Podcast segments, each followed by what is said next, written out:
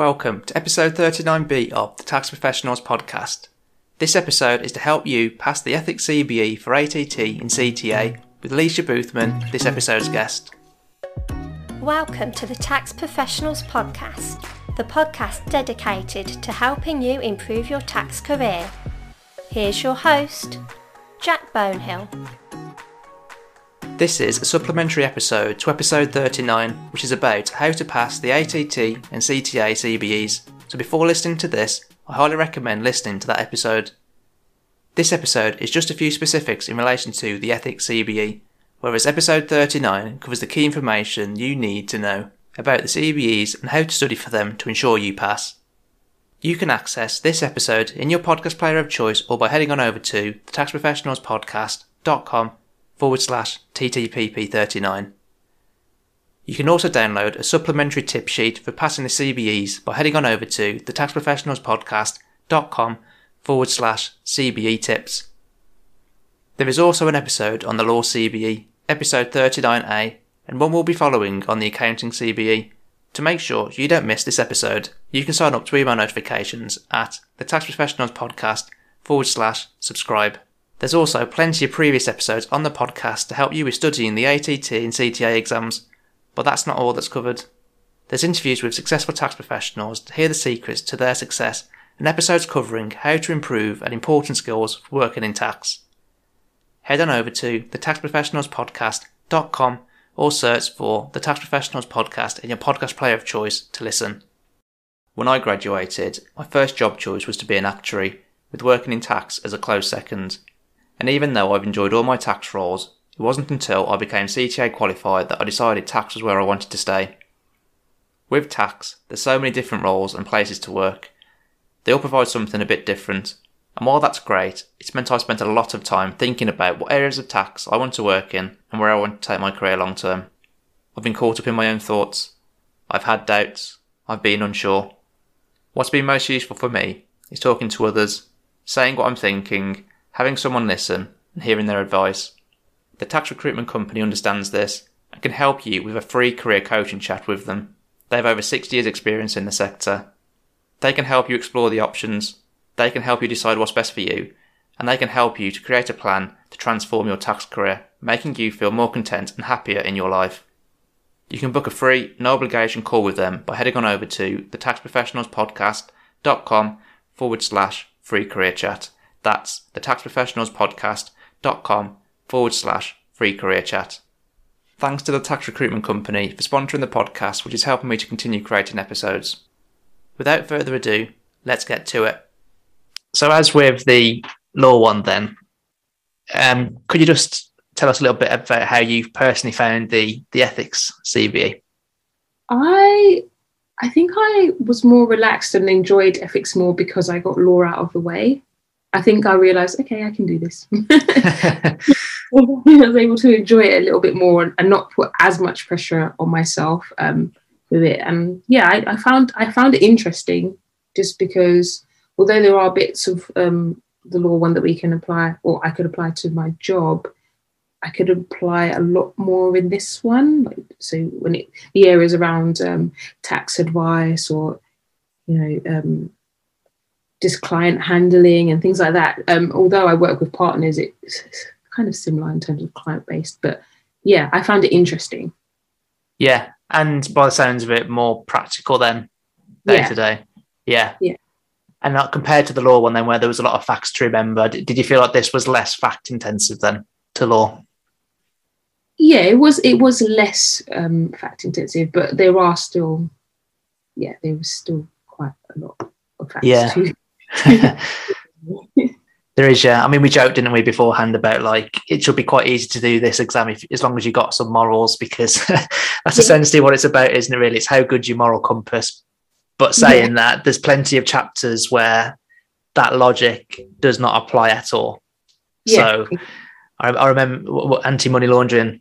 I think you, you told me is is in is in this as well, and that is not at all an intuitive or no it's not, is it? It's completely not. and there's definitely some other chapters in there as well. And so, whilst it, it, probably is overall easier than the law exam, I say that with caution because there's still plenty of chapters that aren't easy. Yeah.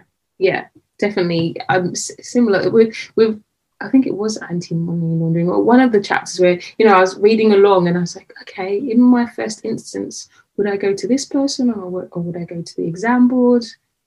Oh, it says to go straight to the example. It says to. It's like, oh, okay. Well, oh wow, okay. yeah, there's some really weird stuff in there actually, isn't there? Like you think, am I ever going to actually use that? Like they've thought of a lot of different scenarios, haven't they, that you could mm. almost face as a tax advisor, and yeah. there's not many of them that's probably ever going to crop up in in your life, but they've covered all bases. Just in case, yeah. So, um, as a general overview, then, what is covered by the ethics CBE?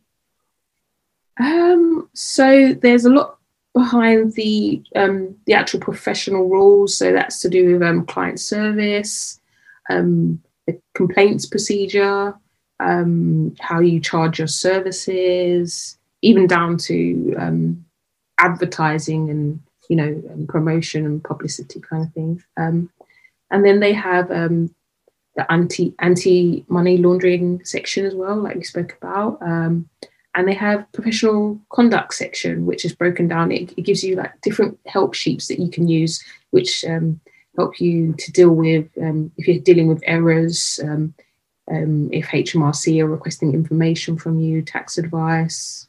Yeah there's there's a lot in there as well.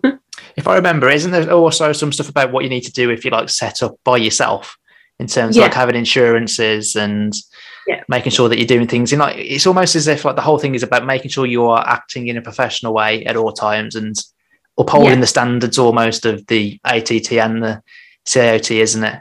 So that you don't really, I suppose, do anything that puts them into disrepute or something along those lines. Exactly that, yeah. And obviously, most people you, you'll you'll pick up a lot of these things anyway. I think just from work, but I think you mentioned about like um, marketing, for example. So it spurred a memory for me now. Actually, don't they talk about like what you're allowed to do and what you aren't allowed to do under like marketing to make sure that you're within like certain rules that exist around marketing? Yeah, like you should you shouldn't talk about other people's services or like put them down or anything like that, which should be a given, but obviously they've had to put that in there for a reason. Yeah. So if you work for KPMG, don't slate PwC. Yeah, basically. yeah, it sounds obvious, doesn't it? But uh, I think there are actually laws around that, aren't there? About not being able to just, I suppose, take a really underhand approach to marketing. Yeah, so I think there is. I think you can't name people because I feel like I've seen an advert recently. I think it's to do. I don't know if it was Huggies or Pampers, and it says something like better than the other other big brand or something. Yeah. you might as well name them at that point. Being all cryptic about it. And then as well, actually, there are there are some other things I think that kind of crop up day to day as well. So you reminded me as well, actually, by saying some of those things. Like I think engagement letters are in there, aren't yeah. they? For example, like what you should include in an engagement letter to make sure that it includes everything to protect you and also your client at the same time yeah, it, it, literally lists out the, I think it has a section on the terms and conditions, and it will it will say what bits you need to include if you if you have if you're working with like, contractors as well, or yeah, it, it's quite in depth. Yeah. Yeah, I suppose maybe when you when you're more junior at least, and when you've just started off working in tax, you might not get to see those things as much, but when you yeah. start seeing like engagement letters and that, it, it kind of adds a bit of color, I think, and context around it because you might just see the engagement letter as a legal document, and I suppose that's what it is. But you can make it like as useful as possible for you and uh, your clients at the same time. And I think you just touch upon that a bit, doesn't it? In that, yeah. yeah. Just a reminder that you can book a free career coaching chat with the tax recruitment company by heading on over to thetaxprofessionalspodcast.com forward slash free career chat. The tax recruitment company can help you decide what's best for you and your career. Um, so, what topics do you think are like the most important? Do you think at work, the, the other the, the things that you took away that you thought were the most important? Uh, the ones that I come across a lot, like you said, are are we regularly have to do like anti-money laundering training and things like GDPR. Obviously, is now in this in the syllabus now as well, which comes up a lot around data protection, which everybody has to basically follow. So, yeah, those are some of the big ones. Um, and then just um, I guess just around. It, they have sections basically on whether you work in in industry or whether you work it um, in like a, a private practice and things like that. So I found that quite interesting because there are different rules or there are different ways of reporting things depending on what industry you work in or how, how you work kind of things. And it and it, it draws on whether you so if you're working say banking you you also have another um, reporting authority to report to as well. So yeah there's there's loads of aspects to it but those are the ones i found interesting and that kind of apply depending on you know where what kind of work you do because where I work in, I work for a law law firm, so I have you know different different bodies that you you need to report to or that you have to up, uphold to kind of thing. Yeah, yeah. And I, I remember actually up until I did the this CBE, I, I didn't even know what CPD was. Like those those three letters meant absolutely nothing to me until I until I did this uh, continued professional development. So you know, yeah. there are there are things in there that you hundred percent do need to know about. You know, so it's not all just a bit of a like a I dare say a Mickey Mouse exam in that. You know, some of the stuff is to do with morals and stuff. There's plenty of stuff that you definitely need to know about for your job and for your future career. And there are definitely hard chapters as well. So GDPR actually wasn't in there when I did it because that's a did that come out around 2018 or something? Did it? Yeah. So yeah, I think it was not long after after I did mine. So those type of topics are almost back to like the law CBE in a way. Uh, they're, they're comparable because they are again talking about the law around those specific things. Yeah. Um, so specifically in relation to the ethics CBE, what advice would you give to someone who's looking to pass it? Um, so kind of drawing on what you said in law in terms of recall, I would try to do as many questions as possible again, and but also I found that ethics was a bit easier for me to tie it in with my everyday work kind of thing, um, or just in terms of even when we're saying about moral compass, I found it easy to apply to everyday situations. So if there are things that come up in there, I would try to apply them as much as you can and I feel like that would help in terms of recall. Yeah, I think definitely with this one, there's more opportunity to link it back to work uh, compared to law. So, um, whereas with the law, we're, we're talking about it where there's like, dependent on your specialism, it's going to depend which chapters are going to be relevant to your job. Whereas yeah. when it comes to the ethics, I almost feel like every part of it is relevant to your job. Yeah although obviously they do come up with some weird scenarios and give you what and tell you what you should do in that case and some of them are really unlikely to come up but in this yeah. case it could come up whereas like dealing with trusts is just never going to come up for me as an employment tax advisor. We would have separate people that deal with that. So yeah i think you're right. Link this one particularly you can link it back to work and you can even try and draw comparisons between what you see at work and what the um the law uh, the ethics cbe says because I'm pretty sure there's a few times where I've seen things in practice that are different to what the CBE advocates. Yeah, I think. Yeah. I mean, have you come across that a bit as well? Yeah, I have too. Yeah, yeah, yeah, and I'm sure that comes up for people as well. It's almost nice to know what position they say you should take from the CIOT and the ATT and uh, I suppose if you can spot anything where you think, oh, that hasn't happened in practice, or oh, I saw something the opposite happen at work, then it's probably going to help you remember that point more as well, isn't it? That's true, yeah. Good. Any final thoughts, Leisha, to add before we uh, call it a day on this one? Um, just good luck to anyone who's planning on sitting it. Um, and yeah, maybe try not to do it in as touch such a tight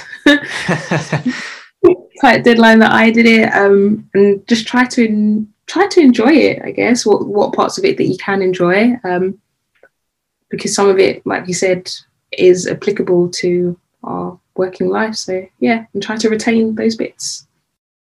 I hope you found the tips given in this episode useful. You can download the supplementary tip sheet for passing the CBEs by heading on over to thetaxprofessionalspodcast.com forward slash CBE tips. If you haven't already, go and take a listen to episode 39, which is all about how to pass the CBEs with study tips and advice.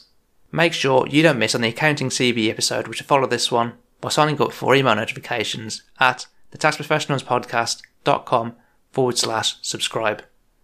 There's plenty of previous episodes on the podcast to help you with passing the ATT and CTA exams. Links to popular ones will be in the show notes for this episode. But that's not all that's covered. There's interviews with successful tax professionals to hear the secrets to their success, and episodes covering how to improve and important skills for working in tax. Head on over to thetaxprofessionalspodcast.com or search for the Tax Professionals Podcast in your podcast player of choice to listen.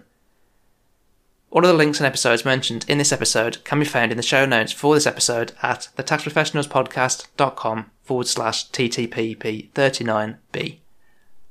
But that's it for this episode. I hope you liked the episode and have taken away some useful points to help you to progress, develop, and improve your tax career.